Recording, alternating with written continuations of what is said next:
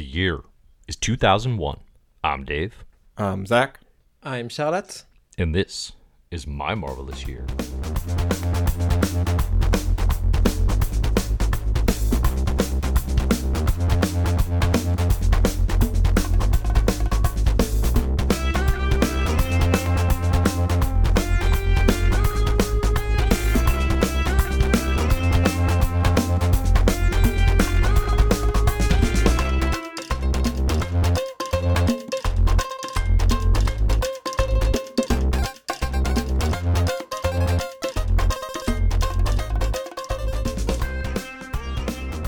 Hello, and welcome to My Marvelous Year, podcast from Reading Club, where we go through the history of Marvel Comics from its origins to today. We've made it to the new millennium. We are in to 2001, and today I am very excited. We're going to be talking about New X Men, the relaunched X Men series written by Grant Morrison. We got Frank Quitely art and other collaborators as well. We're going to talk today about issues 114 to 117, the annual number one, and then issue 117 to 120. You can find all the issues that we read and, and know what to read to play along with us in the show notes. And of course, you can go over to mymarvelousyear.com or you can go to patreon.com slash mymarvelousyear, where for as little as $1 a month, you can back us, support the show, and get access to the full spreadsheet through the 2000s as we keep reading along. Now, today, I'm Dave, founder and editor-in-chief, comicbookherald.com, a new X-Men fan, an X-Men aficionado, I think you could say. I am joined today by an individual who grafted lasers onto her eyes. Unfortunately, there's just a couple laser pointers, and she can't really see, and she doesn't know how to push them. She's trying to become part of the U-Men. Charlotte Fierro. How's it going, Charlotte? How are the laser pointers doing? Hi. Uh, it's very annoying. Um, I mean, I had to abandon my cat because it just was I was about incredibly annoying. Oh, Yeah. the poor cat. yeah, I know. I mean, like, I, I like playing with, with my cat, but like when it's all the time, come on, man, it's it's too much. yeah. and also, I forgot to mention, but my, my cat is actually mutated to to look like a giant human. Um, it's like a kind of an inverse Hank McCoy. Right. When could you say. say when you say cat, it's actually a Frenchman named Hank, right? Like Yeah, it's, yeah, yeah. but you refer to him as your cat, make him drink out of a bowl of milk. Um, it's all very exciting, but uh, but a shock to guests. A shock to guests. Yeah, a little kinky, a little It's like just if you're a man kink- I mean, the- it's, it's- X Men. Come on. It's a man from the Blue Man Group that she calls Hank McCoy and keeps on a leash in her apartment. We're building the mythology. They have, you know. I wondered when I went and saw Blue Man yesterday. Um, and I, I go, I go monthly. I go and see the Blue Man monthly. I Your just love a good Blue Man show. passes. They only had two. They only had two Blue Men, and we were like, "Where's where's the third Blue? Where's where's little boy Blue?" And now we know, right? And now we know they've had to perform with two, unfortunately. Um, okay, well now we know. Big secrets revealed here. The other secret that I want to reveal is our other guest today. Um, I have literally been holding a gun to my head, trying to get their voice out of my head for I think three or four years now. It's Zach Dean. How's it going? It hasn't worked. Let's be clear. It hasn't worked. Zach, you're still in my head. You're in my head all the time. Yeah, well, after this And, uh, episode, and I can't shake you. After this episode, when you hear my opinions about this comic, if you don't pull that trigger, I'm gonna be shocked. great, great intro. Uh, content warning, clearly. Uh, but yeah, we're going to talk new X Men today. I'm excited to talk about it. Sh- Charlotte, Zach, have both of you read these comics before? Yes or no? Nope. Nope. And this is this is like I Double mean, I. I've, I've had the omnibus for maybe three years sitting on my shelf, and the club people in the club have been like, "You got to just pick it up and read it. You just gotta you gotta pick it up and read it. It's really short. You got to read Uh-huh. the whole thing." And Uh-huh. I've been resistant. it's not that short. I mean, it's like what thirty issues, thirty five, the entire run. Something That's like right. that? You're a professional. Yep. Yeah. Uh. Anyway, I mean, it you know it's readable in a weekend or something if you commit. Anyway, I I have resisted. I wanted to read it in context of the club, and uh, yeah, this is my first time reading it, and I think my anticipation is very similar to what I had for Walt Simonson's Thor. Do you remember how before we read that, I was just like week after week, like, oh yeah, Simonson's Thor, it's coming up. Here it comes. I have no memory yeah. of those conversations. Oddly enough, um, I, I don't. Are you? Was I hosting during that time period? I think it. I think it might have been. Maybe I transitioned. It's it's hard to say who was hosting alongside you during that time. Okay, well, I'm super interested to talk to both of you then. More than usual, even if, if it's new to both of you. Yeah. Um, because that's pretty fascinating. So, Before- all right, let's before we jump in, let's in, give a little context. Can, wait, Yeah, no, yeah. no, no. Before, yeah, a little context, which is that uh, X Men starts way back in 1975 with Chris Claremont, and that's what I've been reading lately. Uh, can I, I mean, about- shots fired at Kirby and Lee. Jeez. Oh, I forgot about that. No, I, I didn't. Um, just uh, maybe, maybe we'll talk about this more in a variant. I've been rereading the Claremont run uh, from the beginning, doing the whole thing that Dave has always said. You got to just read the whole thing. The MMY method doesn't really suit this kind of comic. Here to say he's right this whole time. I'm considerably Oh. less considerably less uh, grouchy about some of the like formalist styles of those comics. Reading it like at my own pace and decompressed, and uh, and I've been reading the classic X Men stuff, which you know adds new stuff in. Uh, The literal title, Classic X Men. Yeah, yeah, exactly. The one where Claremont like went back and like modified panels. Have you read those, Dave? Like, have you read like through that run of the classic X Men stuff, or just stuff? I read all the. I mean, I read all the backups, right? So all the new stories that he and I think usually the artist John Bolton. This Mm-hmm. was be- this was before Bolton was like big, like Big Hawk. It was like Mm-hmm. yeah, during, we oh, during his God, we artist made phase. Those jokes back in the seventies. Yeah, uh, And they're back again, baby. It's also yeah, like a, a lot of the writes- classic X Men stuff is really fun to, especially if you're doing the Claremont binge for the first time. It's actually really interesting to me. I kind of think it's weird. I don't. Well, one, Nocenti does a bunch of those backups as well. At some point, Claremont backs off. Oh, cool, yeah. Nocenti does some. Um, but then two, I don't know if it actually works. It, I think it kind of works better as your second time around because the stuff he adds in, it's like X Men number wh- whatever his first issue is when Moira gets called Yeah. from Scotland. There's like a scene there he inserts in the middle of the comic of Moira hanging out with Rahne Sinclair in Scotland, which is like she's not going to show up in comics for nine more years, right? Like character we wouldn't have met yet. Yeah. and then he, he sneaks apocalypse in like sometime ar- around the like banshee in ireland arc like uh Yeah. like he does all this he retroactively fixes mistakes that he made within the comics. So he'll have stuff like nightcrawler bursting into the NORAD mountain base during that first arc of theirs. He had that happen and then people wrote in letters and like how did nightcrawler go in there without you know uh, bamfing into the rock. And so he like includes a fix for that being like nightcrawler saying it out loud and banshee being like well i'll use my sonar to map it out for you. Like it's really Yeah. it's a really interesting exercise in comics that i've never seen where a creator gets to go back and retroactively like fix their own continuity mistakes. And like in, in it's so such a claremont thing. He gets to flesh out and put more little teasers in for stuff that won't happen for years. It's uh it's really fun. So um kind of turning into a bigger f- fan of it than I was initially, and I, I, I, the thing that I'm really worried about, I, I'm, I'm almost done talking about it, but the thing I'm really worried about is that I'm going to get to Mutant Massacre and be like, damn, this is actually okay, because that was like, because not everything I've If come that around on. if that happens, you're gonna have to go back and put an addendum on that episode and preface. I I demand I an will. I apology. mean, a I one minute apology, you- but only if it only if that authentically happens. All right, I have two quick thoughts on this. One, I super appreciate you uh, saying I was right and just you know just just being open and honest and being willing to admit that it takes a big man to do that and I appreciate that. Number 2, I'm furious at you for waiting until 2001 Grant Morrison X-Men to do the Claremont binge. Absolutely insane timing. It actually is this. Like, I read a few issues of this a few weeks ago, and I was like, man, X Men are kind of maybe maybe X Men are pretty cool after all. Maybe I should uh, use this. It- I'll, I'll say it hasn't turned me around. The, the things that's turned me around biggest on Dave Cockrum. I've come to be like, all right, he's great. And before I didn't Yeah. really think he was great, but he's Mm-hmm. great. And um, the it, and then it's made some of the arcs that I really You're drinking the cock rum and coke now, right? I've spent I've spent a lot of time cock ruminating on this, and that's a Charlotte joke. I think. Sorry, Charlotte, I stole it. Um, Credit yeah, where it's but No, I don't think it is. I think it's your joke that I stole for my for the email I sent you. maybe I don't remember who. Yeah, it was me. Let's let's just say it was me. Yep. Anyway, that that and then like not every arc I've totally been like, oh no, this was great. Like the M'Kraan crystal stuff is still kind of dumb. I still stand by that. Arcade's like a little dumb.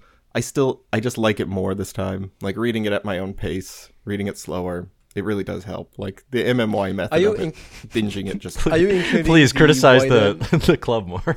Go ahead, Charles. No, no, you know what I mean though. Like, you know, we specifically have to stick to this like really tight schedule. Like, if you're reading stuff and it feels, you know, overwhelming or overbearing when you're reading along with the club, you can take it at your own pace and jump around. But um, yeah, the way the way we have to do it. Okay, Yeah. that's Are you are you including the like later Clement era non-Clement books in your in your in your We'll retail? 'Cause see. I would love it if the I get into X- Simonson Excalibur. X Factor became your favorite book. that would be perfect. yeah. I, I don't know if I'll get into like the Excalibur and X Factor stuff. We'll see. Um, definitely Okay. like New Mutants because I always like them to begin with. Anyway, so new X. So here's here's the relevance. The Yeah. relevance with all of what you're saying here. Yeah. Grant Morrison, yeah. Iconic comics creator. They are every time they come up, we probably say this, but like they are in the conversation for best modern comics writer.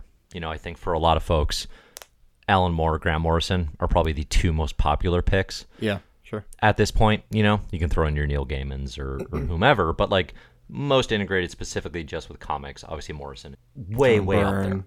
Um, yeah, post, post eighty five bird really. Yeah. really oh wait, wait, wait, wait. Th- This is something I, I'm sorry. Oh I'm so sorry. goodness. I was no, joking. No, Why did you bring up? No, I'm this joking, is no, no. After Dark Phoenix Saga, when John Byrne leaves the title, I am planning on stopping my Claremont run and shifting over to John Byrne's like alternate universe fan fiction comics, and I will report back on that. You're that cancelled. uh, You're- at a later date. It's done.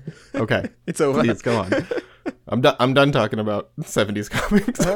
Okay, good. I just finished up setting don't up. believe you. I just finished up setting up the the rope and the chair here in my office. he's gonna he's gonna hang himself and then have the gun handy at the same moment just in case. Fortunately, you're done. Oh boy. Uh, okay, so Morrison, iconic comics creator. I think what is especially fascinating is we talk about. You know, we talked about a little bit of their work with Marvel Boy, which we read previously.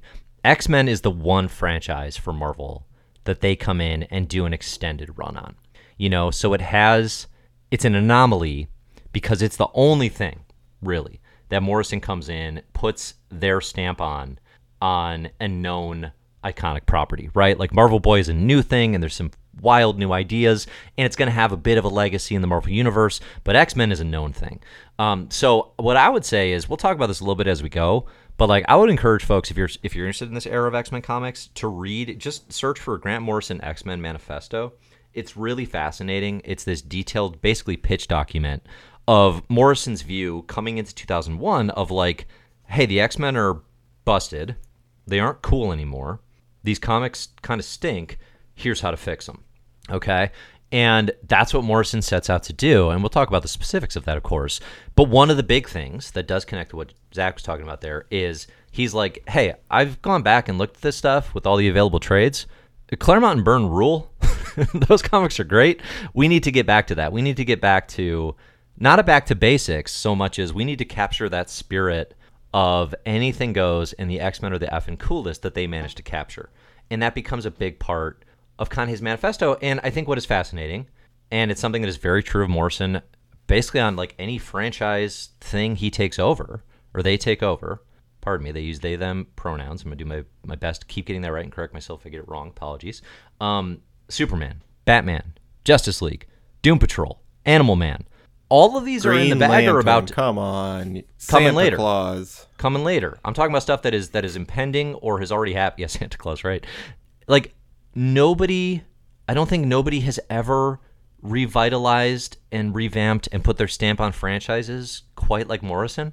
And Hmm, That's really interesting. Like thinking about who has like, sh- I mean, you could make the argument about like Claremont with X Men, but like if you're talking about, but that's one franchise. right? Yeah, yeah, Yeah. yeah. But like, Claremont doesn't do it anywhere else. well, Iron. I mean, Kieron Gillen. Um, I'm I'm kind of half joking. Um, You're a parody, parody of yourself, Charlotte. I know. I know. I, yeah, no, that I mean, Alan Moore. I mean, to- Hickman to in a way. degree, I Hickman, guess. but like you're, I think you're right. Like Morrison, just for sheer volume of like how many uh like properties they've stuck their toes into, and Yeah. like how many they've transformed. Like, is it? It's weirdly like they don't seem interested necessarily. Like they don't seem like continuity hawks. kind of, or Hawk- continuity hawk. Like, No, I- in the manifesto, Morrison specifically says, "I haven't read all the like." He's like, "We're gonna play," or they're they're like, "We're gonna play with um, what is he? I forget what he calls it, but it's like basically loose continuity, like the continuity that matters. I haven't read all these comics, and I don't care to. like especially the it's a- '90s stuff. They it's were a really like, I funny didn't. re- I haven't been reading the last ten years, right?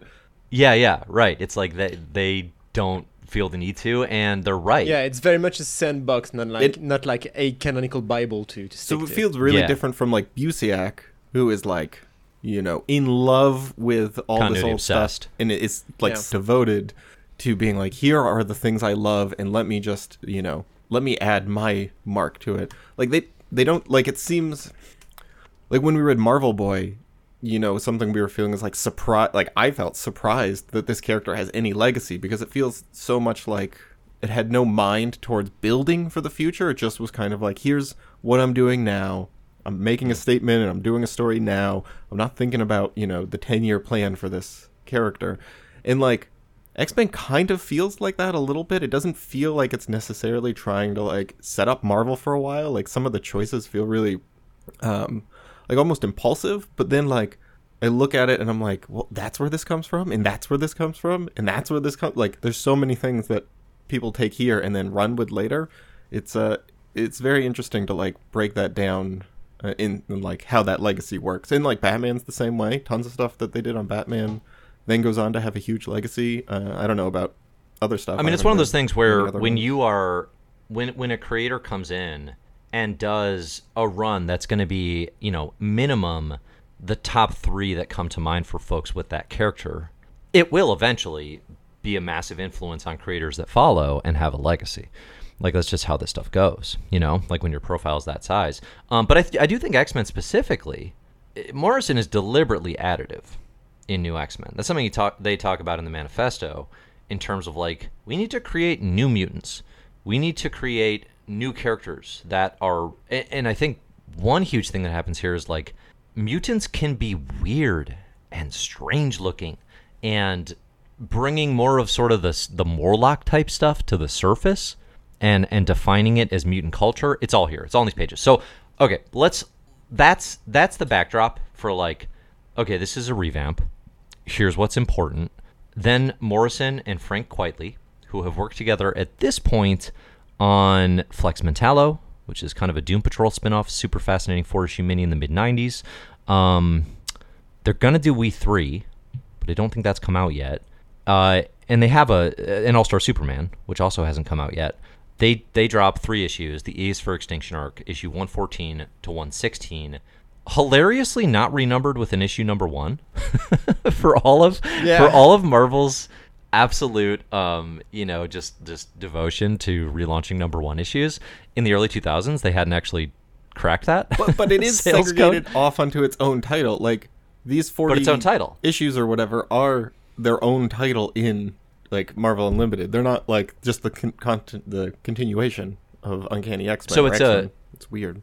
but it, but numbering wise it is right Yes, so like right, you yeah, can yeah. go and read x-men number 113 the end of the oh what is it it's like a it's a big magneto x-men throwdown and it's i i went and read it before this just kind of remind myself like it's a great reminder to be like man these comics are so stuck in the same patterns and no one has done no one has had a new x-men idea since onslaught which is kind of a merger of old ideas anyway you know? And that's i mean that's what we've been talking about charlotte as we talk about these crossovers. We've been like yeah x-men comics are stuck. Like i can't wait i can't wait i can't wait until someone does something new and morrison and Quitely come in and do it. So okay charlotte this was your first time reading it. Um what did you think of east for extinction? How did it hit you? I think like the best thing it does, and especially in comparison to what X Men comics have been for the past seven to ten years at this point, um, is like the the main problem, at least to me, with those comics reading them, was like how much background noise there was, like how little of a an actual focus on like a good idea there is or like a clear central storyline.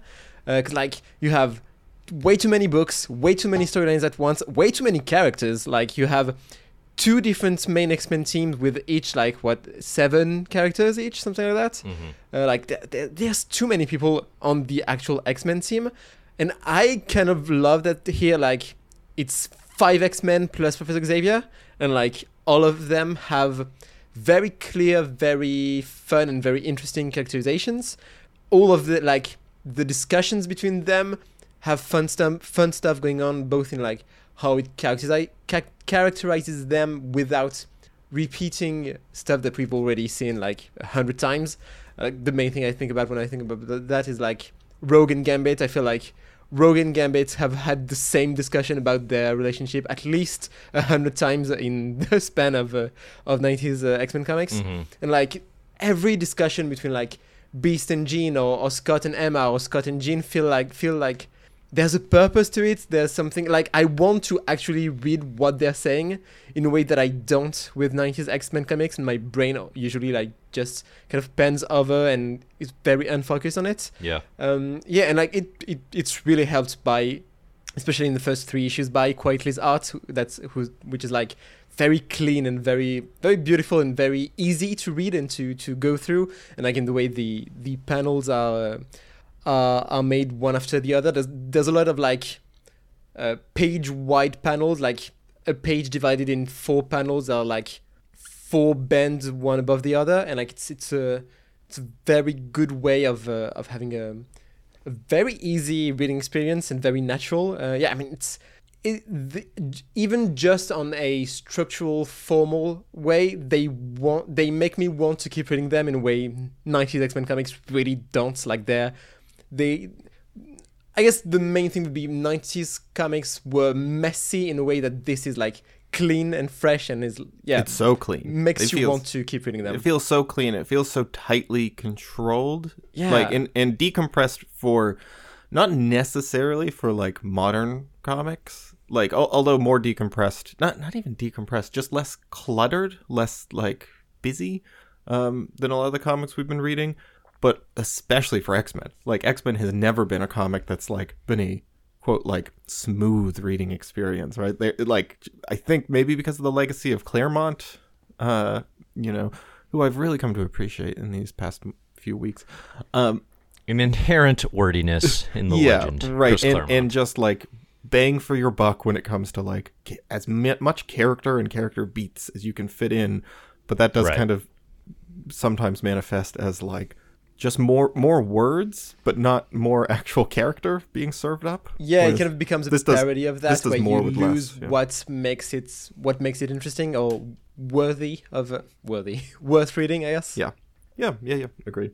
Yeah, definitely. I mean, I think uh, Morrison and Quitely together are one of the iconic collaborations in Yeah. comics. You know, like I mentioned, they go on to do this incredible work. They, they also in um, Multiversity, Pax Pax Americana, which is one of the most interesting Watchmen riffs of all time. Um, they do amazing work together, and New X Men is absolutely no exception. I think one of the the like one of the problems with Morrison and Quitely on the E is for Extinction arc, the first three issues, is they're so good together that then when the series goes on to reveal that Frank Quitely doesn't pencil every issue and actually not that many of them, it's like really disappointing.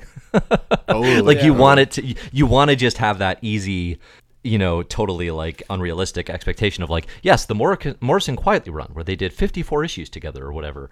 Um it's nothing like that. Like like Quitely jumps in for the important stuff and that's it works and it makes it more important and and has a, a meteor feel to it. I mean I, i'm agreeing fully with everything you're saying. The lineup of professor x cyclops jean beast wolverine and then emma frost as the surprising addition um, was going to be Storm, but I guess Storm was was accounted for. Oh, I read it was gonna be Colossus actually, and that that's why he gave her they gave her the the diamond skin for that to to fulfill that. Place Oh, okay, okay. I've I've I've heard both. I think because Okay. Colossus just died uh, in Yeah. in Dream's End. Uh, FYI, so presumably that's why Morrison couldn't use Colossus. Um, but yeah, like it's a it's a very smart selection um, of of really condensing the team down. And I think one thing that I I so I was thinking a lot about. I was reading solo Morrison stuff, um, or creator owned rather, and I was trying to get stuff that's like more around this era, this time period, but that's a little difficult. So I was kind of just bouncing around the 2000s, and stuff like uh, obviously the Filth I read, which comes out kind of at the back end of this. I read that a little while ago. Um, Joe the Barbarian is 2010. Nameless, I just read a little bit of. Seaguy comes out in 2004. Morrison's creator own stuff can can be just imagination unleashed in ways that is sometimes thrilling, but often a burden. Uh-huh, Like it, yeah, it's often a challenge without a reward. You know, it, it feels that way to me sometimes, right? It's self-indulgent Um, a little bit. yeah, yeah. Um, And, and the way I always have put it too is like it asks you to meet it 90% of the way, you know, instead of like coming to you a little bit. The thing about Morrison on established franchises is there's just innate grounding. There's just an innate base of I know who Wolverine is. I know the dynamics between Beast and Jean. They've been together since the original X-Men. And Morrison can get like like Morrison's weirdness and and just like impossibly inventive imagination grounded in the framework of something that already has some established history it kind of leads to magic like like way more often than not.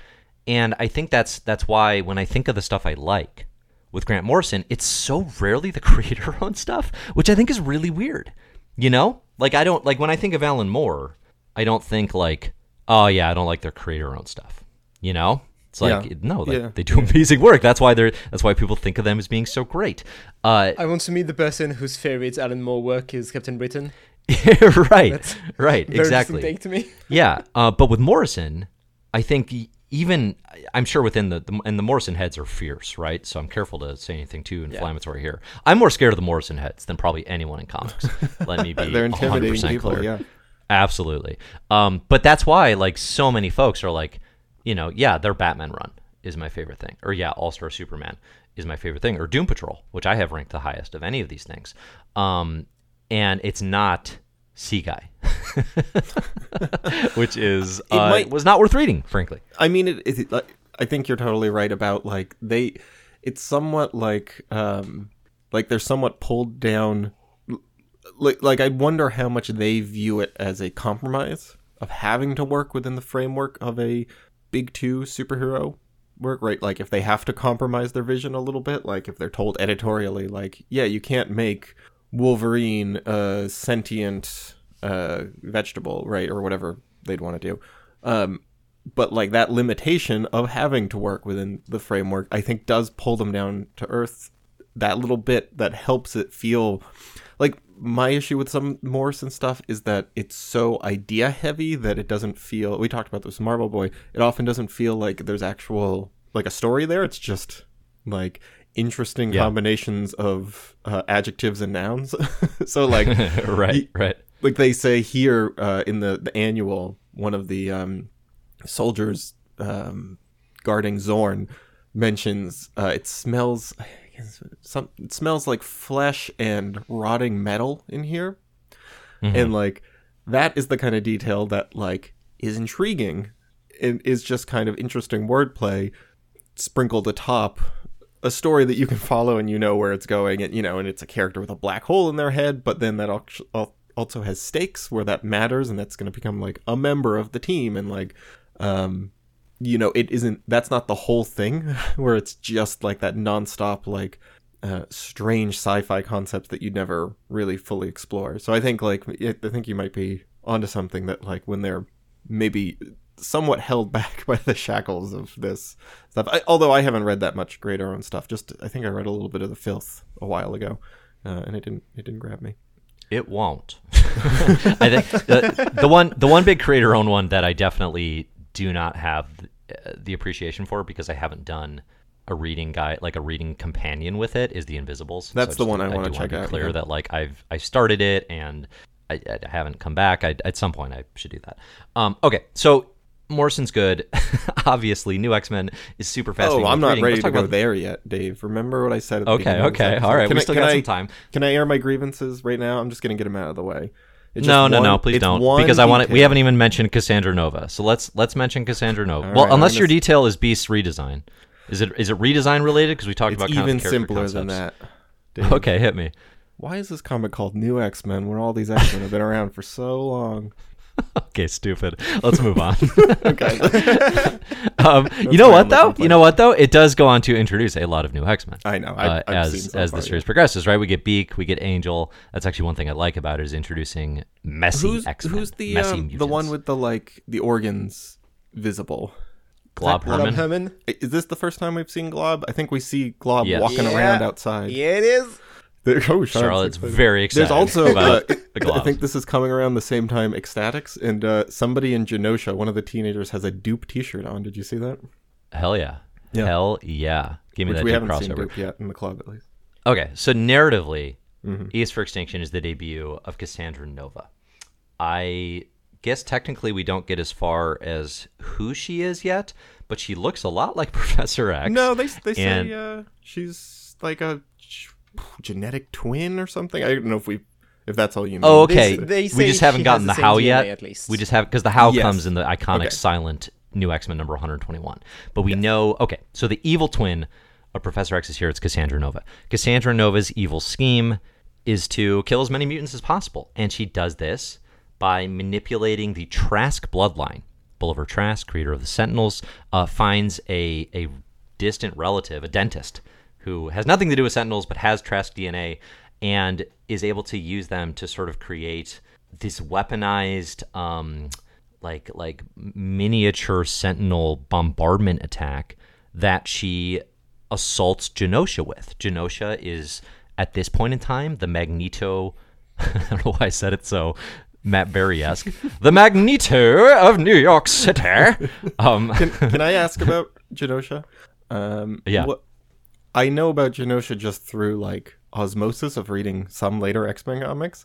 I was kind of expecting at some point we'd cover Gen- Genosha. Did I miss this during episodes that I I wasn't on? Like, was that on the last I Apocalypse thing? I think so. Yeah. This Well, this we- to me, I, I can't remember which one exactly, but in one of the last two or three uh, X Men episodes we did, I haven't been uh, on like two. Magneto I wasn't on the one with uh, you missed the crossover where Charlotte and I covered Magneto becoming, giving, being given the reins to Genosha. yeah, Mhm. I haven't seen Genosha at all. So yeah, the the apocalypse. the I 12, Yes, yes, you Age of have. Apoc- We read- Ages- in the early nineties. We read the Claremont debut. We read Extinction Agenda. What? What are we talking and about? um, Extinction and then Agenda even the there even the. Claremont and Jim Lee uh, X Men is set in part in Genosha. Wait, isn't is is that the island that was like anti mutant though? Yep. Yes. Oh, okay. So how did it? So I just missed it turning into like the haven for mutants. We will do, we will absolutely not be explaining to you the how of it. no, no. I just wanted to know when it was. Like, did we? Was it? Did the club cover it? and I just recently, wasn't on those. Recently, Okay. two years ago, Magneto is given the reins to It's fine. I, I picked it up from like context what was nationally on, recognized but- status as the I don't know what you call him. I mean the dictator of Genosha, but probably he gives himself a cooler title. What do you think Magneto called himself? It wasn't king. What was he? Sovereign ruler? I don't. What what title? did? Magneto. I'm pretty sure they Just say the. Magneto of Genosha? that. They say president. yeah, President Magneto. Yeah, I guess that Magneto. could work. Magneto. Um, but yeah, no, he's the leader of Genosha, but not for long because Cassandra Nova kills 16 million mutants on Genosha.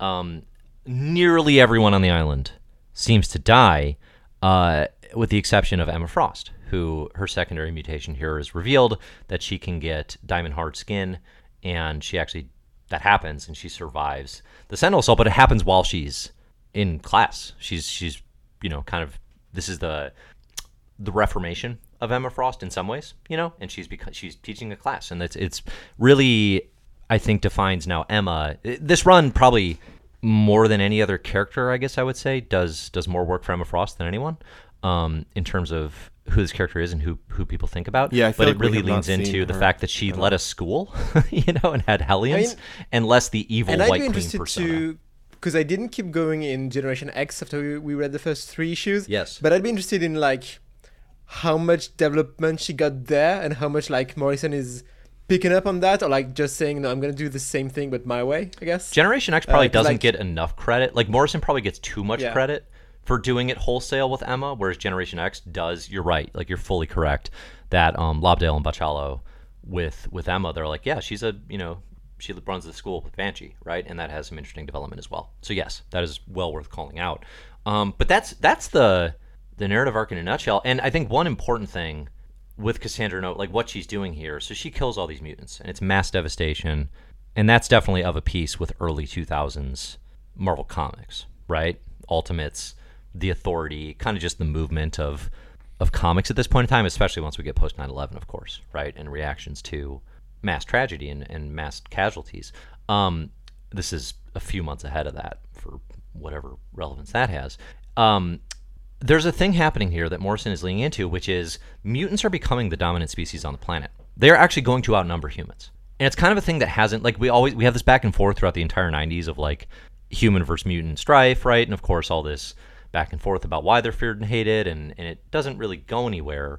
Um, but Morrison's the first one to really look at it and be like, we need to lean into the evolution of this and and two species and their combativeness and the fact that like mutant growth is accelerating. Like like mutant growth is they're in position to be winning essentially. Um but for something like the devastation of genosha.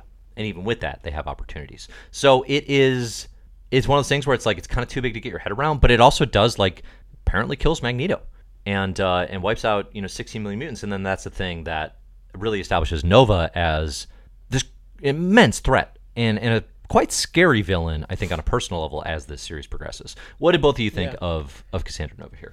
I love how different she is from like usual big X Men big bads. Because like I feel like especially Magneto and Apocalypse both have like a nobility to them in a way that Cassandra doesn't have. She's just like she's just an a hole and she she loves every second of it. Like Yeah. she loves killing mutants like that's her deal and she she's here to have fun with it i can love that like how fun she is with that and yeah she but how scary at the same time like she feels like magneto even apocalypse in some ways can be reasoned with like you can have a discussion with apocalypse in a way that you can't with cassandra um and also like it's it, well we read seven issues and she's maybe in three or four of them uh, so we don't know everything about her right now, but yeah, she's she's in, she's incredibly fun. I really also love the the design of the new the new Sentinels that she uses. Like sh they're less human like and they're more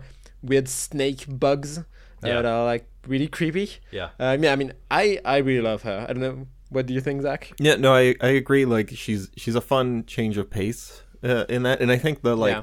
the pure evil villain who just likes being evil can be tough, but Morrison really characterizes her well. Like she has a really distinct voice.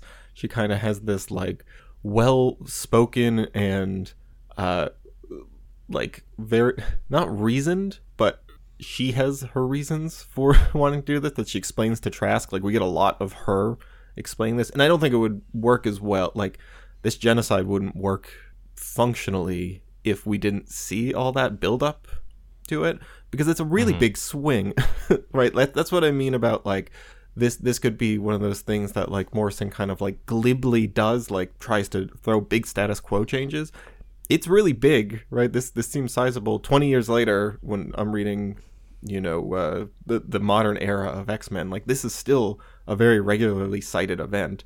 Um, but I think it works because we have you know she she spells it all out and it, it's kind of wild for a brand new villain to come in and then two issues in commit like the biggest crime against mutants we've ever seen like by you know exponentially um Yeah. but yeah she's really creepy she's really uh she's, she's sinister she's intriguing right you like you want to know more about her like when she gets shot at the end of uh, the the first three issues i'm like disappointed because i want to know more about her but then we find out she's not really gone um yeah, yeah, yeah. She's got that that I don't know what she's doing with the uh, the hand thing when she disperses Trask when she doesn't need him anymore.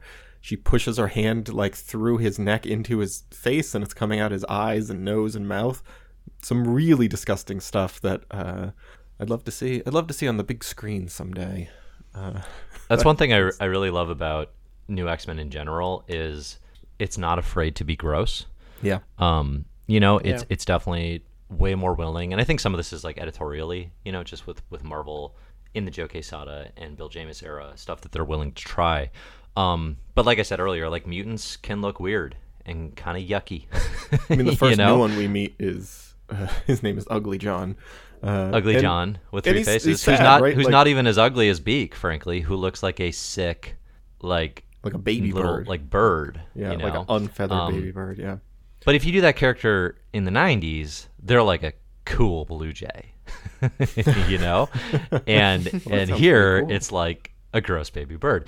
Um, I, think the the Cassandra Nova um like torturous control of mutant psyches, like the way she manipulates Beast into devolving him into a thoughtless cat, essentially. Like it's haunting stuff. Like it's like those moments have sat with me. Um, I don't, I haven't forgotten them. I think uh, in the way that she can kind of twist characters and kind of turn them inside out. You know. Um, so yeah, I think like a great, a great new introduction. And then you know, to both of your points, like within three issues, it moves incredibly fast. Cassandra wins. Like she does exactly like Yeah. X Men villains don't usually get to destroy boatloads of population, you know, or and, or do it and have it not be walked back by some yeah. by some you know saving magical MacGuffin. Um, this never gets walked back, ever, ever, ever. it happens, and it's real, and it's a thing and that's she gonna, does it before we even know why she's doing it. Like before we even know who she is, really. Yeah. which is really interesting. Yeah, by Yeah, the time absolutely. Cyclops and Wolverine get to her, she's done. Right? She's already carried out the plan, and it doesn't matter. They can't stop her. Um, yeah, Yeah. yeah, yeah, Really interesting. Yeah. No, it's it's great. I mean, it's it's super memorable. Um, and again, it's one of those things where it's like, all right, if you're gonna come in and revamp a franchise, come in hot, throw the gauntlet down, right? Go for it. Yeah. And and Morrison and company are clearly clearly not devoid of ideas, you know, which is super exciting when you're starting a run like this. Um, all right, what else? What else stood out to both of you?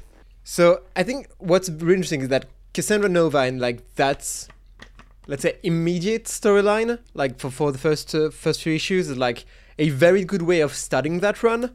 But it's not like it's not the big thing that like makes this the beginning of a new era, really. Yeah. Because it's just like I don't think Cassandra Nova has been like the main center of X Men since. Like she's come up again, but she she's not that.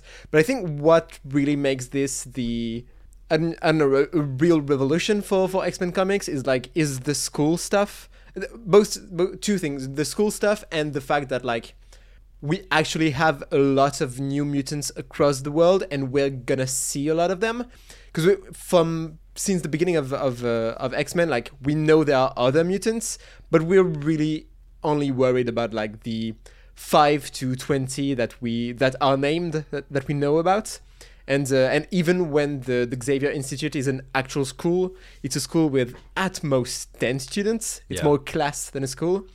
And here, both with the the emergence of like a lot of new mutants and a lot of weirder new mutants, and the reopening of the Xavier Institute as like a school with you know we, we don't have like exact numbers, but at, we see shots of the of the mansion and there's like hundreds of students there. Um, it's like it's the first time we've seen that in X Men comics, and something I didn't realize that it comes after the X Men movie. Like the X Men movie did that first before the the comics, which is really interesting, and I I, did- I, I hadn't realized that. Um, but yeah, like that's and that's what X Men is gonna be like ever since until like may, maybe until 2019 um, is like at the center of it there is a school and there is like tens and hu- almost hundreds of young mutants being taught and like the the non x-men mutants or non uh, x-factor x-force etc mutants like have an actual importance and presence and like they're not just in the background or theoretically there which is which is really interesting. And like it's less it's less the focused uh, it's less the focus of these first issues Yeah, we haven't these really first seen issues, them like- besides Beak, right? yeah we see beak we see angel but like just seeing the school like i, I found that really really interesting and like Yeah. i guess as much of a, a revolution for x-men than uh, than the cassandra nova stuff Yeah, which is funny. I mean, when you say it, it's like, wait, has this not been like a fully functioning? Well, it's that school? like Peter You Parker. know? Like I love Spider Man. Like it's really cool having like a high school kid, uh, superhero, and then you're like, oh, it's Yeah. six six issues of Yeah. the original Yeah. run before he graduates high school. Well, and it's super funny to look back at like you know Professor X goes to Kitty's parents, you know, in the Claremont Burns, like, hey, come to our school.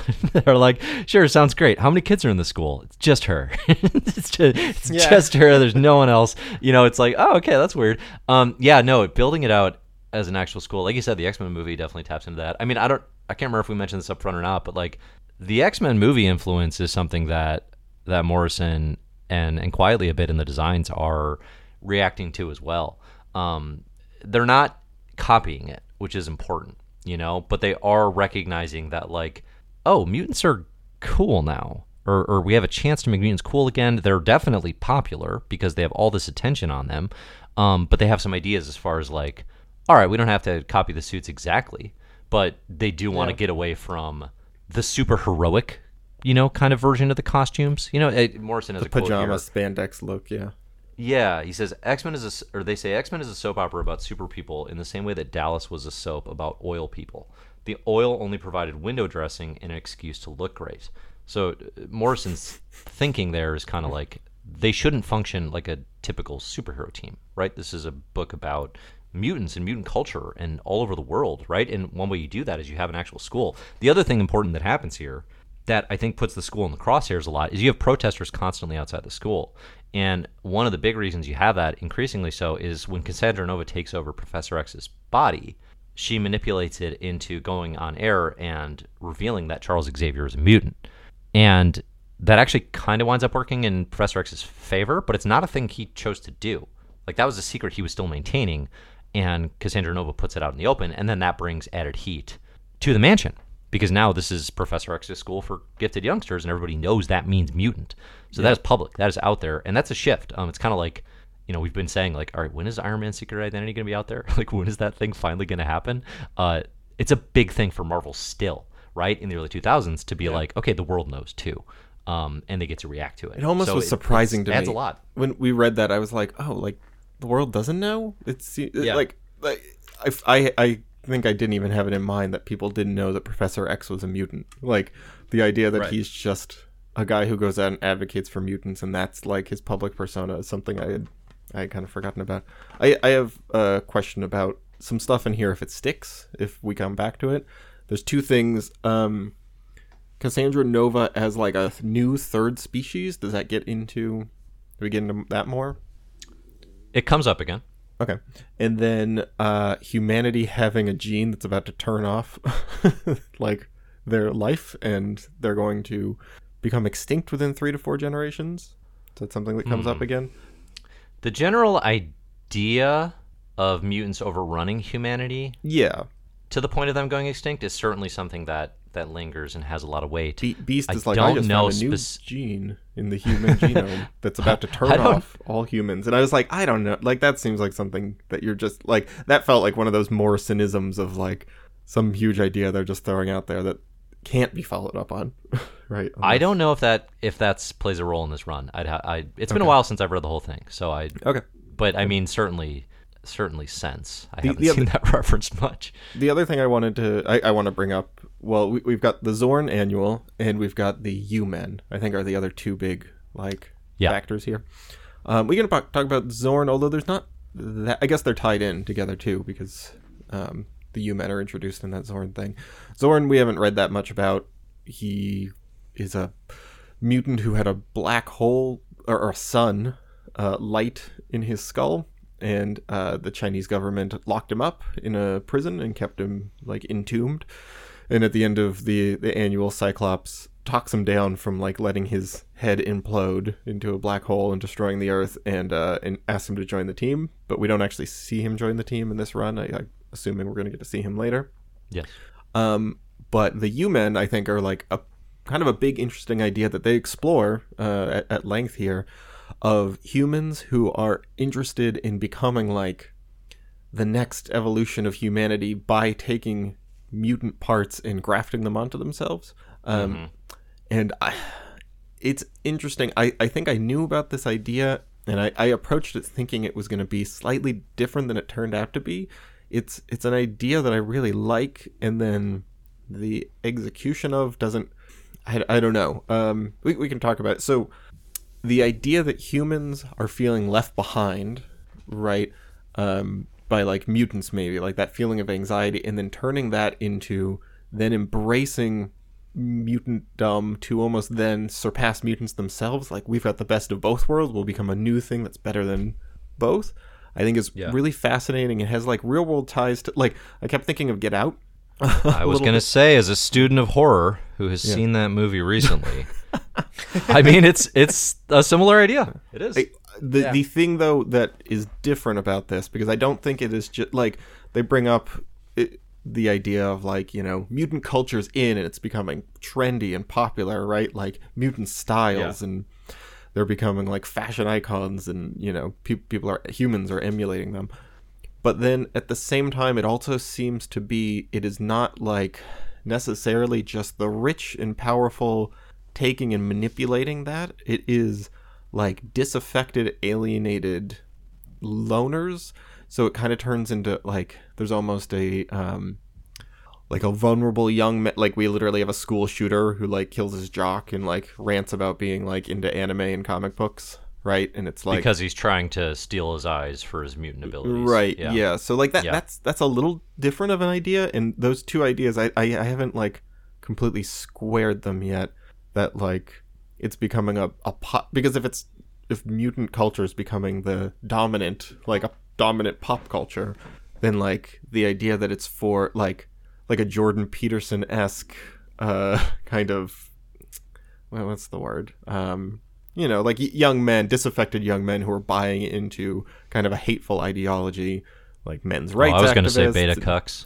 Yeah, right. They're they're getting. I mean, incel culture, men's rights culture, like MAGA culture stuff, like all that stuff that can really like prey on the alienation, specifically that young men can feel. Right. Uh, so it like kind of is tapping into that, but then at the same time, it is also saying like it's becoming a big culture. So th- those those are two interesting ideas. I I think they're slightly at odds with each other. Um, but I uh, Yeah, I, I feel like the one that sticks, t- the one that sticks is more the first one because I, yeah yeah yeah yeah, there is that one school shooter, but I feel like that's the only iteration of that idea in the comic. Like most of it is focused on the like rich white billionaire uh, stealing kind of uh, mutant culture to. Mm, they they bring up that there's been him. like a few shootings and like they talk about how there's been like multiple isolated attacks and you know people are found with the, the handbook in their hands um, which i think is an interesting idea of feeling left behind by the world right? These people feel left behind and they see mutants replacing them and their solution is to you know become them and overtake them using their own tools um, yeah that's uh, it, it's certainly like that, that's a really cool and interesting idea. I think the arc itself is messier. Um, I think you're. I I share. It's definitely one that I wasn't. I think coming off of E is for Extinction, especially. You know, the first time I read it, it was kind of like, okay, this is a, a downward slope. Plus, you lose Quitely, Quitely, right? You, you now have different artists on here. Um, Mm-hmm. Well, can we call the- primarily the artist as well you're- when you're as yeah, yeah. Ethan Van Sciver does some of the art here. Um, Ethan Van Sciver has since gone on to be become like the face of like the uh, what do you call it? I mean, really just kind of the worst, most Like- hateful. Yeah, it's Comicsgate, like the worst. Most I mean, hateful kind of- wholeheartedly embracing that term, group. right? Like, Yeah, yeah, like the face of a, a group that really is is awful in the um in the world of comics. So it's an artist that I think we can all I can speak for all of us when I say we we do not support or advocate in any way, but Oh, they're here he's tied the, to this run. Um, the biggest lo- like the biggest loser on YouTube. It's incredible. Like a man who will buy many, many copies of a female action figure from a Star Wars movie and then spend a 20 minute tirade about how like this character this female character ruined star wars while cutting up the action figures like some really deranged uh that's but also and weird. childlike and just upsetting stuff. Uh, really, the thing that really bothers me is the art's like not bad. I was like, oh well, hopefully they suck, but no, he does a good job. He does a pretty good job here. It's not Frank Quitely, but it's uh, it's decent. Um, Yeah. I, I Yeah. think well, and it's it's like if you've ever read the the Green Lantern run that he did with Geoff Johns, it's a similar thing where it's like that run is really well regarded. Um, that person has gone on to just make a complete ass of themselves Yeah. and inspire similar behavior. Um, Sure, speaking yeah, of really. the U-Men, It's- speaking of the U-Men and wait, but Leinil uh, Francis alienated Yu youth. does that. Um, does Ooh, the yeah. annual and is great. I think Leinil Annual, Francis yeah. Yu again, not quite Quitely, but uh, close, close for me. in in Megascope. By the way, this was a Yeah, three yeah, yeah, issue yeah. lived attempt by Marvel to produce widescreen comics. Uh, so that was like you know basically all double page spreads. Read them all horizontally, uh, Mm-hmm. which reads way cooler in print, I think, than it does digitally. Yeah, I had to turn my tablet it- sideways. Didn't like that. Not, Not for me. enjoy that. Not for me. Um, but yeah, and Igor Kordey, I, I think, very similar to Van Sciver in the sense of like, I think the one thing they do help sell is kind of the grossness and and the ugliness of of some of the action and things here. Like even like so like there's Emma and Scott get kidnapped by the U-Men during that story, and Emma gets her nose broken, and like she looks like she's been punched in the face. Like that is conveyed that, and she feels horrible about it, and she's like, "I look like a boxer," and she's furious.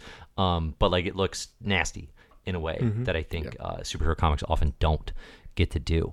Um, but yeah, I don't know the U-Men thing. It's like it is. It's like okay, this is loaded with ideas, and it's not hard to follow so much as it is like it feels vaguely messy and kind of untapped as far as potential goes. There's also a, um, there's a layer of like the men who are in it are also like in hermetically sealed suits and are afraid Yeah. of like the tainted air outside, which I think also further blurs like what Morrison is quite getting at with this. Like, yeah, it's it, it's an interesting idea that kind of pulls in a few too many directions. I think, But it's not like it's not like Millar on. Ultimates or something where it's like so muddled that it's like, well, I actually have no idea what you're trying to Yeah, say. Like right, you yeah, can yeah, you yeah. can pull and be like, oh, okay, like you're doing the mutant metaphors get out um, in your way.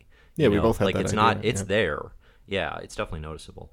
Um, Charlotte, what else? What else did you notice from from all these issues? I think the, the with you? U-Men are interesting in that like it's a twist on the usual like man versus mutant story, which is usually as simple as like man hates mutants, so man uh, builds robots to kill mutants. Like that's uh, that's Man uh, does Bolivar build Trask, that's robots. Cameron Hodge. to Sorry? defeat mute. I'm sorry. when you said robots, it just sounded like robots, and I thought that's really funny. Uh, robots. Get out of fleet of town, robots. Zach. I'm Get sorry. town. And I mean- my anti-francophile uh, bias shows again. Jeez Louise. Um, I mean, Cassandra is that as well because, like, the version of this story that has instead Cameron Hodge is way more boring. Even like, even if the destruction of uh, of uh, of Genosha has the same impact. But yeah, so yeah, the the U-Men are interesting on that level because even if they're still like humans going after mutants, it's more compli- complicated than like straight up they want to kill them because they want to kill them. Um, You know- yeah, it, it's interesting. You know what you just called attention to for me, Charlotte, which I'm only now just realizing. This run, thinking through it, at all, like for the first, I don't know, 25 issues, I don't think it's ever the X-Men versus a traditional X-Men villain. Like Yeah. I, it's either a new threat, um, a new idea, or internal fighting, essentially. But I don't think with with one maybe kind of stretch that I won't mention because it's a spoiler. Like none of it is like there's no they're fighting Magneto. There's no they're fighting Sabretooth. There's no Apocalypse, Mister Sinister. Like none of that stuff happens, and that's yeah actually kinda it's revolutionary. really interested in the in the human relationship with mutants Yeah. and even like even in the way it uses classic x-men pure science fiction stuff like the phoenix comes into play towards the end when jean uh, like pushes back against the the intruder, intruders invading the school and like she she gets all fired up and like there's a big phoenix shape behind her but like and it's probably teasing stuff with the phoenix uh, coming down the line but like it's not the center. Like the center is still the school being invaded, uh, which is which is really fun. Um, yeah, it's. I mean, yeah, I, I really like that it has that focus, um, and and it feels refreshing from once again 90s comics, which is the the comparison that has to be made uh, in like. Because because those comics were very much up their own head uh, with uh, with like Up their the own head. X Men law and the mutant law. I know. that's how we say it. That's how we Um, say it on a kid friendly podcast. yeah. yep. um, we mentioned uh, before, like the the new costumes that are like just the, the cool leather le- leather jacket stuff. Um, I think like Morrison says in their like Bible for X Men that uh, they they like the classic superhero costumes look dumb, and like like that's something that with my perception as like a 2022 superhero comics fan, uh, like that opinion from the 2000s, I find like very outdated. But like I feel like they're right in that context, and like that's very much the the right decisions for that context. Um, and I think like what makes me think that especially is is Scott because like Cyclops in the 90s looks like the cool leader of the team and here like he's a weird gangly dork. Like he he doesn't look attractive at all. Like he's tall and thin and like he looks kind of weird. And like Frank Quitely's art helps with that like 'cause he he re- very much like he doesn't draw beautiful, like classically beautiful characters. Like they Well- they all look kind of weird on on on some level, especially like the the, the male characters. I I, I would Um, agree. like, yeah, yeah, it's except for Wolverine ahead. in that I think it's the second issue where they're in uh, Ecuador, uh, and Wolverine comes Yeah. out of the water holding like a, a sentinel that he's slashed to pieces, and that is a it is a thirsty shot for Wolverine. He's like dripping, oh no, I, re- I dripping wet, and his shirt's half open, and uh, like but I think like the I'm not saying that the the leather jacket style like does the same thing it does for Scott for everyone, but like like you said, I realize that it makes Scott look like a dog and it makes Wolverine look incredibly hot. Yeah, I mean, which is very the- fun the and comic what is- Wolverine should be here. the comic's kind of horny for Wolverine and Emma, obviously. Oh, yeah. that that design Oh, for yeah. Emma. But but so is the audience. You know, Yeah, like they're sure, sure. they're not Um, the- wrong in that regard. the thing about the like leather jackets moving away from superhero things is something I, I think I also would like somewhat balk at the idea that like comics can't be like superhero-y except that like this Yeah. is not a not silly comic this is an ex- extremely silly comic booky comic right so like it doesn't feel like some kind of embarrassed reaction to older comics and being like well you know we have to grow up and that means getting rid of the the pajamas um And I also So- and it looks cool. There's something to yeah it works Yeah, I also think there's something to the fact that them all having, except Emma, kind of, even though like her style still fits in with the just white the leather, aesthetic. yeah. Like, yeah, they all have like that uniform kind of, and like they less stand out on their own with like their own colors and and costume shapes. Um, it helps keep the focus on them as like as the X Men team, and not on like singular solo heroes that all have their ho- own uh, adventure going on. Um, and like that's something that helps the, the comic feel very focused and once again in the way uh, 90s X-Men comics didn't. I mean, I, I didn't. I think too, like the idea, because when I read the the Morrison stuff there in the manifesto about, you know, like their superhero costumes look dumb, or, or Yeah. you know, I'm paraphrasing. That doesn't sound like Grant Morrison that I know. You Yeah. know, it, it'd be. I mean, think 20 plus years later, like that's not what we know about them. I mean, they famously have Batman pop out of his own consciousness in a purple and yellow and red batsuit. Like they're not afraid of wild looking superhero costumes. And of all of the incredibly critically acclaimed creators, maybe love and have the least shame about superhero comics. You know, Sure. um, and and kind Yeah. of embarrassment. Like that's that's not who this creator is. I think I think a lot of it is it's of the moment. Absolutely, it is it is reflective of the movie, um, and it's also I think specific to X Men, where it is like there's a thematic move away from superheroics. Part of that is you don't dress up in your own unique costume, you know. Um, and you know all of the individuals in the series, like as it progresses too. Once Professor X comes out to the world as a mutant, they're ambassadors of mutant culture. Like they're not just superheroes. They're not the Avengers. They are the faces of global mutantdom. And you could make an argument that sort of a I guess it's not business casual, you know, in your all leather suit, but that different attire sort of suits a different status in the world, frankly. Yeah. Um, and and to both of your points, like they look cool. I don't. Yeah, I actually don't cool. Yeah. have a problem with that. Like when, because you're gonna get stuff here where okay, it's post Matrix and and post this movie, and Doc Ock starts wearing leather, stuff like that, and it's like, all right, Doc Ock, like I mean, Mark Mark Millar like, does who do you think you X-Men, are? And they wear mostly just like street clothes and leather there, and that feels more like a response to the like the older style of costumes and a little bit more like wow we gotta make them cool now like Yeah. superheroes these can't be dork And they dork end up stuff. looking less cool than New I X-Men actually does. I don't even I hate it in Mark Millar's thing. Like I think they look okay, but yes, they don't look cool like this, right? This is like well designed Yeah. and it's an intentional design instead of street clothes. We do also get Yeah. uh, technically the creation of Jumbo Carnation here, and just the idea of mutant fashion is going to Jumbo come in this. Carnation. Is that what you Ooh, said? where, I didn't see him. Jumbo Carnation is the mutant fashion designer. Uh, I don't. I don't think he's. Wait, are you kidding? I, I wasn't sure Uh, if but I that's actually in heard this you run. correctly. is that a real thing? Jumbo Carnation is no Oh, joke. I googled Zach. it. Okay. Yeah. Oh, I just okay. I was like, I misheard him, and then I made I made the joke repeating those words because that was nonsense. But apparently, that's a real mutant. No, those, those- Yep. that's the real name. They show up Um, in. although was X-Men it their birth X-Men. name? Probably not. Probably not. But you know what? You get a you get a mutant name. Oh, what's with the decide. cuckoos? Do we know? Have we met the cuckoos before? The Cuckoos are new. They're new. Okay, Cuckoos all are new. Because five there's there's a degree of like, is this some X Men thing that I don't know, or is this introduced here and Morrison's just not like giving them a you know a more traditional introduction, which is fine. Like you you Yeah, feel Every character here outside of the main team is new, I think. okay. Which is super cool. And Domino in the annual. Yeah. which is I- super cool because yeah, creators don't yeah, usually do that. You know, like Yeah. creators Yeah, don't usually fun. come in and say, "Hey, take all my ideas." Yeah, know? yeah. You, Yeah, you talked about that with Tynion on Batman, right? Uh, being like Just Yeah. how uncommon it is now. Yeah. How uncommon it is to because it takes such confidence in your own creative capabilities, frankly, in your imagination, to be like, "Yeah, I'll throw th- I'll throw this one to the licensed IP. I'll throw this one so they can Yeah. use it in a movie in 15 years and not and, credit me." and pay me five thousand dollars for the the multi billion dollar movie. Yeah. yeah, like it's a real flex. Has I- has Morrison stuff ever ended up in movies? Do you know any like direct like oh that's a Morrison thing like in this movie? Hmm.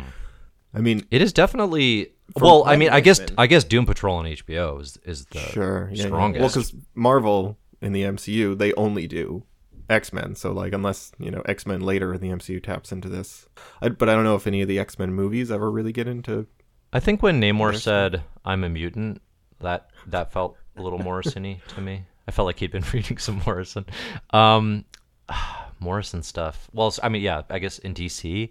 Oh boy, oh boy. I mean, certainly none of the Batman stuff. Yeah, yeah, yeah that's a, like, Um, All Star Superman, you would think. but no, definitely. I mean, come not. up at animated some movies point. a lot, but like not in live action. Yeah, right. Yeah, but those are like closer to direct adaptation. Direct, yeah, direct comp. Yeah. Um, it's an interesting question, Zach. I don't think a heck of a lot. I think some of that is, well, I think actually almost all that is, you know, there, there's a whole Grant Morrison DC universe that they that they have shaped, and it is as comic booky as anything you can imagine. Um, you know what? Actually, maybe Morrison has influenced the most is maybe the thing that kind of is the least like them is like the Arkham Asylum uh, video game series. Hmm. Yeah. Yeah. Yeah. Interesting. Okay. Even though that's that's a very that's like largely it's like the tone of the Arkham Asylum comic, but like the actual like characters and story from the cartoon, right? Like they're uh, they're like much more like straightforward versions, like slightly grown up versions of the cartoon, but with a slightly darker aesthetic. Hmm. Do you both like uh, Arkham Asylum, A Serious House on Serious Earth? I, I haven't read it in a long time, like 15, Oh, the 15 comic, I years. haven't read it yeah. either. I barely I uh, it. I had the weirdest experience reading that the first time. I was like living alone in an apartment with a mattress on It the was too friggin' spooky for you. and it was super late at night and I, I think maybe i'd had too much caffeine that day but like mm-hmm. i finished it and i was in bed and i read the backup like message from grant morrison and he was like yeah I stapled my eyelids or they were like i stapled my eyelids open to write this and i took mushrooms and and it like I was like, that's how I feel. I like, that's exactly what is happening to me. And I could not sleep. I was both spooked and excited and just completely transformed by this uh, very famous, uh, incredibly uh, best selling Arkham Asylum. Anyway, anyway, I like New X Men more than, than their Arkham Asylum, I think it's safe to say. It's, Um, it's so we're gonna keep reading- to me that like Morrison just does this for Marvel, and I know like they have a big DC career. There's plenty of Morrison out there, but uh, Mm. it, it's a bummer like to me that you know this is what we're gonna read from them. They're gonna finish X Men and then they're gone. And they do like four issues of a Fantastic Four mini, which, I don't like know. we- barely on the counts. I mean, we'll read it, but it Well, doesn't count I mean, in the way. don't that forget about Skrull Kill Krew. yeah, right. The where, where a You black who- man and a Nazi team up uh, because Yep. they have a common enemy. What a comic! What a comic! Uh, y- okay, I have an idea. If Grant Morrison said, "I'm gonna come back and do one Marvel book," what would you want it to be? Spider Man, I think. Grant Morrison, Spider Man. Just because I, I mean I, I- I'm just thinking that because it needs the most like this needs an absolute shot in the arm of something unlike anything that's been done, right? Like it's, Spider-Man just Mm-hmm. There's no way you're not reading that. There's no way you're not at least checking it out. Yeah, just curious like okay, what direction is this going to go in? Um Sure. I don't know if it's the best or the worst idea, but Inhumans. Oh, Inhumans seems Okay. like too much up their alley. Like Inhumans I feel like I don't know. I know, but like, there's nothing else to do with them. Is the thing. Yeah. Yeah, yeah. like they're, they're probably the characters that need him need them the most because my other idea was Et- eternals but eternals are, are in like such a good place right now po- post post kieron gillen once again. Um, Yeah, they like just got revamped. Yeah. I don't need Morrison on them, but I, I kind of need them on Inhumans. Like I need. Morrison would I lean mean, into the don't need good Kirby. Inhumans, but like Alpha Flight. wha- the Inhumans are literally nowhere since. Does I don't know, Alpha Flight come 2019, into this something like run ever? Alpha F off. Uh, Morrison for me. Morrison, Doctor Strange. Sure. Yeah. Just go Ooh, hard up their alley and just Yeah. do it. See, that's that's think where I'm would like, I want them on something that is not just like already. I- You know, I want to challenge them. I don't want to just throw them a, a. Great Lakes Avengers. yeah, sure. Yeah, yeah. Really likes- You know, I'm a little weary of Morrison trying to be funny, like like trying hard to be funny. Oh at this yeah, point. it still. We talked That about this before, but it doesn't.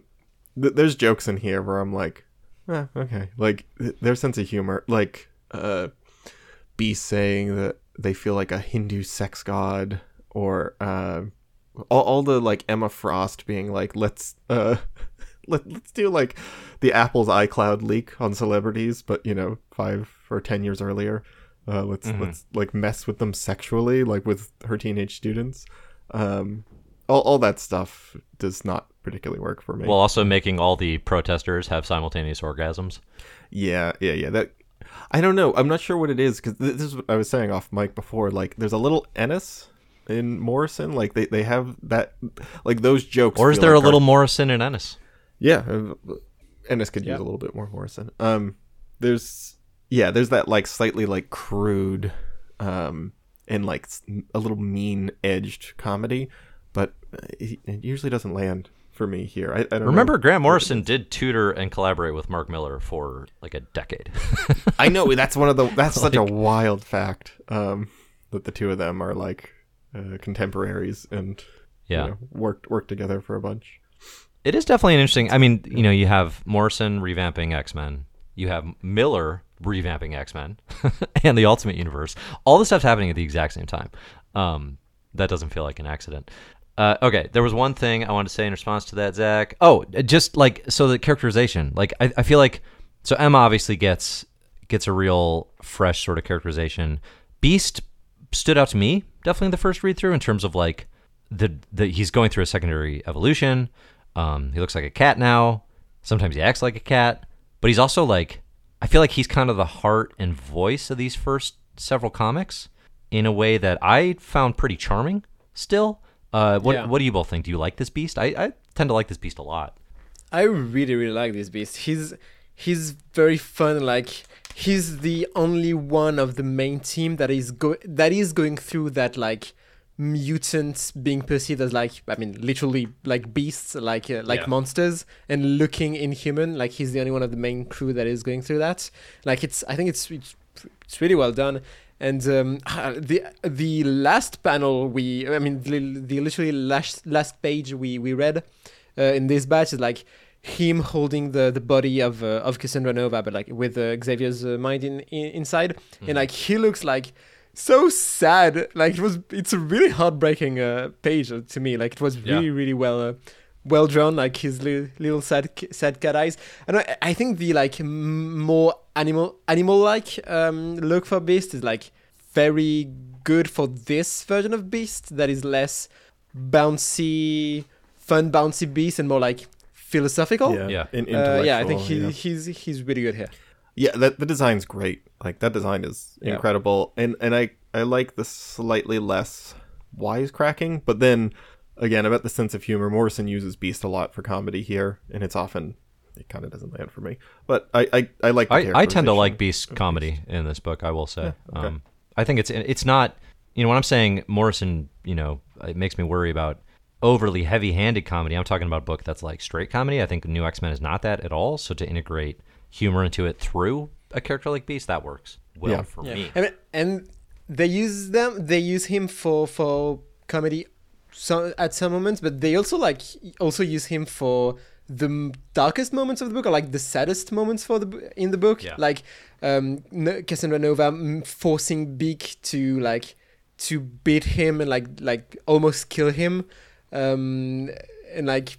Be- Beak tearing up uh, because he's forced to do that very to sad. the professor that is helping him the most and like he really respects and loves Yeah. like that's that's a very horrifying Does- moment. okay, that so- was really well done. Like there's a tragedy at the center of this version of Beast that is really really good. Cassandra Nova makes Beast like walk towards a big sandbox and is gonna make him like go to the bathroom in a litter box.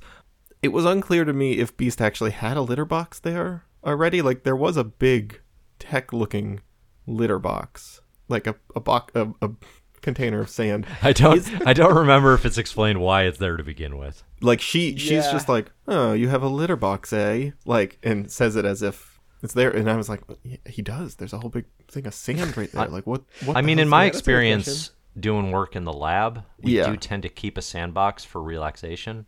You know, just a little Mm-hmm. playtime in between, like rat science.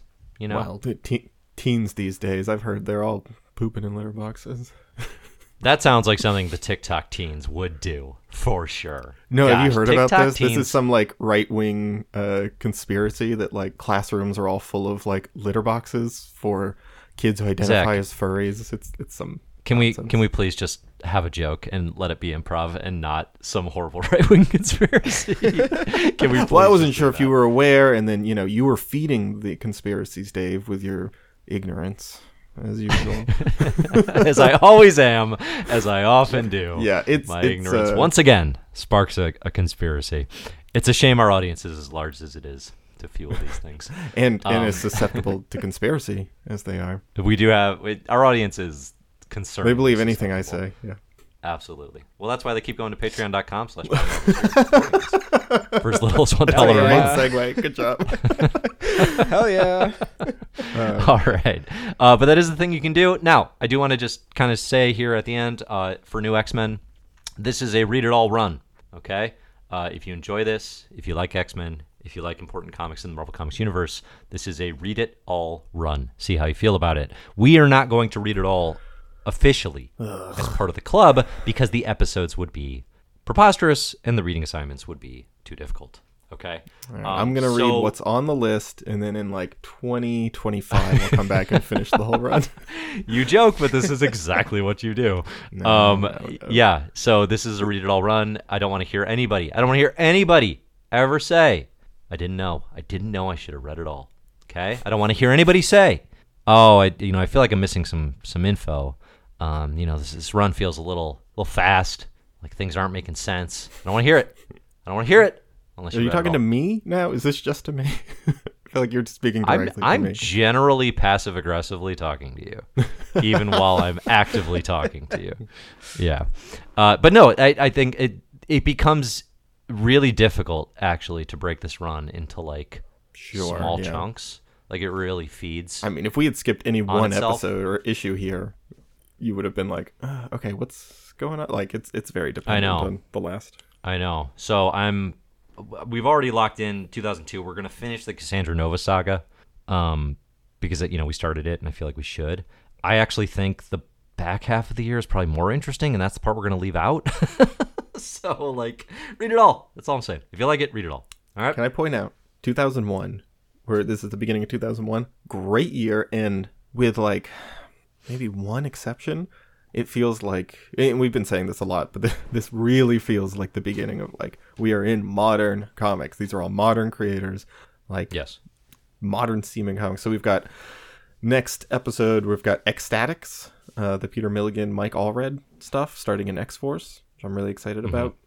Uh, Exiles, which I don't know what that is, but Dave says one of his favorite Marvel comics from this era in the spreadsheet. Uh, Brian Michael Bendis' Daredevil is starting up. We've got Dan Jurgens' Thor. You got Kurt Busiek's Avengers, which is the only like kind of throwback feeling thing I see. But, But, then it's the got Kang Dynasty, and that's been referenced in the MCU now, so got to do it. hmm And then J. Michael Straczynski and John Romita Jr.'s Spider Man, which I'm also pretty psyched about. Um, all like very like modern feeling runs. So it's uh Yeah. it's an exciting time. I'm I'm so jazzed for X-Statix. I've been like about equally as excited for that as I have been Morrison's X Men. So I hear you. I hear you. Any final thoughts? Um, I'm question for you, Dave, because you're the only one who has read all of it. Does because this comic is very centered on like a small group of uh, of X Men and like letting go of a lot of the main casts of the the '90s X Men. I'm guessing some characters come come back and like have have stories, but like I- guess part of me, despite everything, was like, I, want.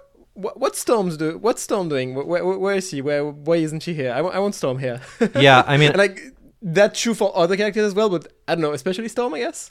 Well, I mean, I think the answer to your question is there are other X Men comics that do continue during this time. You know, so Extreme X Men, which is Chris Claremont returning Oh, yeah. for a run. Um, We're gonna read the first issue of that just to see like what the kickoff looks like. But you know, Claremont takes Storm um, as part of that team. Yeah. You know, Bishop, uh, some other characters. You also have the very. I guess at least thematically linked Joe Casey written Uncanny X Men Poptopia era is kind of during this time, uh, where you know you have other players on that Uncanny X Men team. Um, none of those runs are as frequently referenced, certainly as as Morrison's New X Men at this point in time. They also rarely overlap in any significant capacity. They are not Yeah, intersected. It's really weird to have those going at the same time. Like it's weird to imagine that those were two comics, uh, like three comics that were on the shelves at the same time. Like they don't match together at all. Yeah. At least from what you're describing. Uncanny X Men will kind of it'll be like okay, X Corps is a thing, and we have global things, and you know like you know like development in Mutant Town plays a big role in like X Factor once that launches, and you know so there's there's ways that it has an immediate impact, but it's act, like the Morrison influence is, and we can talk about this as goes, but it's like it's it's heavily kind of thematically ignored until like 2010 or 11. Yeah, I've Um, heard. and that- then it yeah, starts Joss getting referenced Whedon a ton. replaces Morrison, right? Uh, not exactly, but like Whedon, Joss Whedon and John Cassaday come in with Astonishing X Men in 2004. So it's basically like as Morrison's out the door, a new flagship launches and does its own thing. I, I've heard Um, like the reputation of that is that then Joss Whedon comes in and immediately just ignores everything Morrison did. Oh, see now that's I would say that's actually pretty explicitly not true. Okay. Um, I mean, I, are I just- don't think people are just lying Well, it's kind of a yeah. spoiler to say exactly how, uh, but I mean, Whedon uses some Morrison stuff. Uh, it's definitely, I mean, I think reputation wise, it's like Astonishing X Men is the classic. We're a superhero back to basics X Men book, Mm-hmm. whereas New X Men is deliberately the opposite of that. Yeah. Yeah. Cool. I'm a big Astonishing X Men defender. Uh, when we Pe- get there, people seem to like it. I, I- that book is incredibly well regarded and and beloved by like the the average fan, if you will. And then there's kind of been like a sort of a snooty critical like, oh no, it stinks. I think I think a lot of part of it is definitely driven by like it's not super cool to like Joss Whedon right now. I don't know if you noticed. um, that that doesn't help. Uh, but I I loved that run getting into comics. Like I don't I don't know if you know I haven't read it since. I, I see it I recommended a lot as like I want to get into X Men. Where should I start? And that gets recommended a ton. Yeah. It would be hard to do worse. Um, I don't know if I phrased that correctly, but no, that's nope. great I was gonna say it'd be hard Yep, to do worse. phrase that exactly. the worst. Phrased that completely wrong. Okay, cool. So we're gonna have a lot more to say, obviously, about about this run as we go. Like Zach just said, we got a lot of great comics coming up. You can find what's we're reading next in the show notes. Uh, and again, of course, you can go to patreon.com slash year for ways to figure out all of the rest of what's going on here with the Marmalade Year Club. Dave, can I pitch? I'm Dave. Uh, just a little side project Charlotte and I have going. Another side project? Yeah, another podcast. It's called Extra Issues. Charlotte and I are doing on the side. Sorry, Dave, you don't know about this. Charlotte and I are starting a rival. We said no. We said no solo projects. We said no new bands. Yeah, And well, here you are. we will be coming for uh, a hostile takeover. I've been watching a lot of Succession. We're going to do a bear hug on Comic Book Herald. Oh uh, no! I think is what it's called. I'm Um, so yeah, bad we're, we're really the, planning. the Kendall Roys of the coming book criticism. My five-year-old is not ready to take over the company. Please do not make me All success. right, so we're uh, Charlotte and I are doing extra issues. It's right now. It's just on the Patreon, uh, six months early access. We'll, I think by the time this episode come comes out, we'll have three episodes out. We just covered Peter Cannon Thunderbolt, the Kieron Gillen comic from 2019, which uh, really proud of that episode. We had the letterer of that comic, Hassan Otsmane-Elhaou, on the uh, the episode. So very uh, very excited for people to hear that. And uh, Charlotte and I are both like really happy with how this podcast is going. I, I Yeah. really hope we get uh, more listeners on it because I, I think it's um, some of our best work. So please go. Yeah, I feel a- like oh, like sorry. releasing them to the public will probably help. Yep, You know, for as far sure. as like listenership. Shut up. Um, we also will have uh, David Busing, I think I have written down here as a guest star soon, uh, covering Alan Moore's Miracle Man. That will You be, uh, landed the Busemeister? The- the David dog Bussing? himself? you got the voicing? Bussing. Incredible. what are you, what's he going to talk about? Alan Moore's Miracle Man. Al, now, surely you mean the original writer's Miracle Man. Yes, I do mean the original writer's Miracle Man. I've been really debating buying the the omnibus sight unseen on that one. Uh, 'cause I Zach, that I've got new it. Omni- I've got it sitting on my chair. Just wait. When are we recording that, by the way? We should probably talk about that. Ooh, you want to schedule that right now? Let's wrap Yeah, up the let's do that episode first. let's just We'll end love the that. Sometime, sometime in January, we're recording it for a February first release. Sometime in January. Okay, cool, cool, cool. Cool, cool, cool, cool, cool, cool. Okay, Charlotte, that's all. Zach, extra issues. Check it out. this has been a pleasure. Thanks to both of you for joining today. I enjoyed talking. X Men with you. Thanks to the listener for joining us as well. Singular listener. Hopefully, there's more than one. Thanks, Mom. The original. see you next year. See you next year. See you next year. the original listener.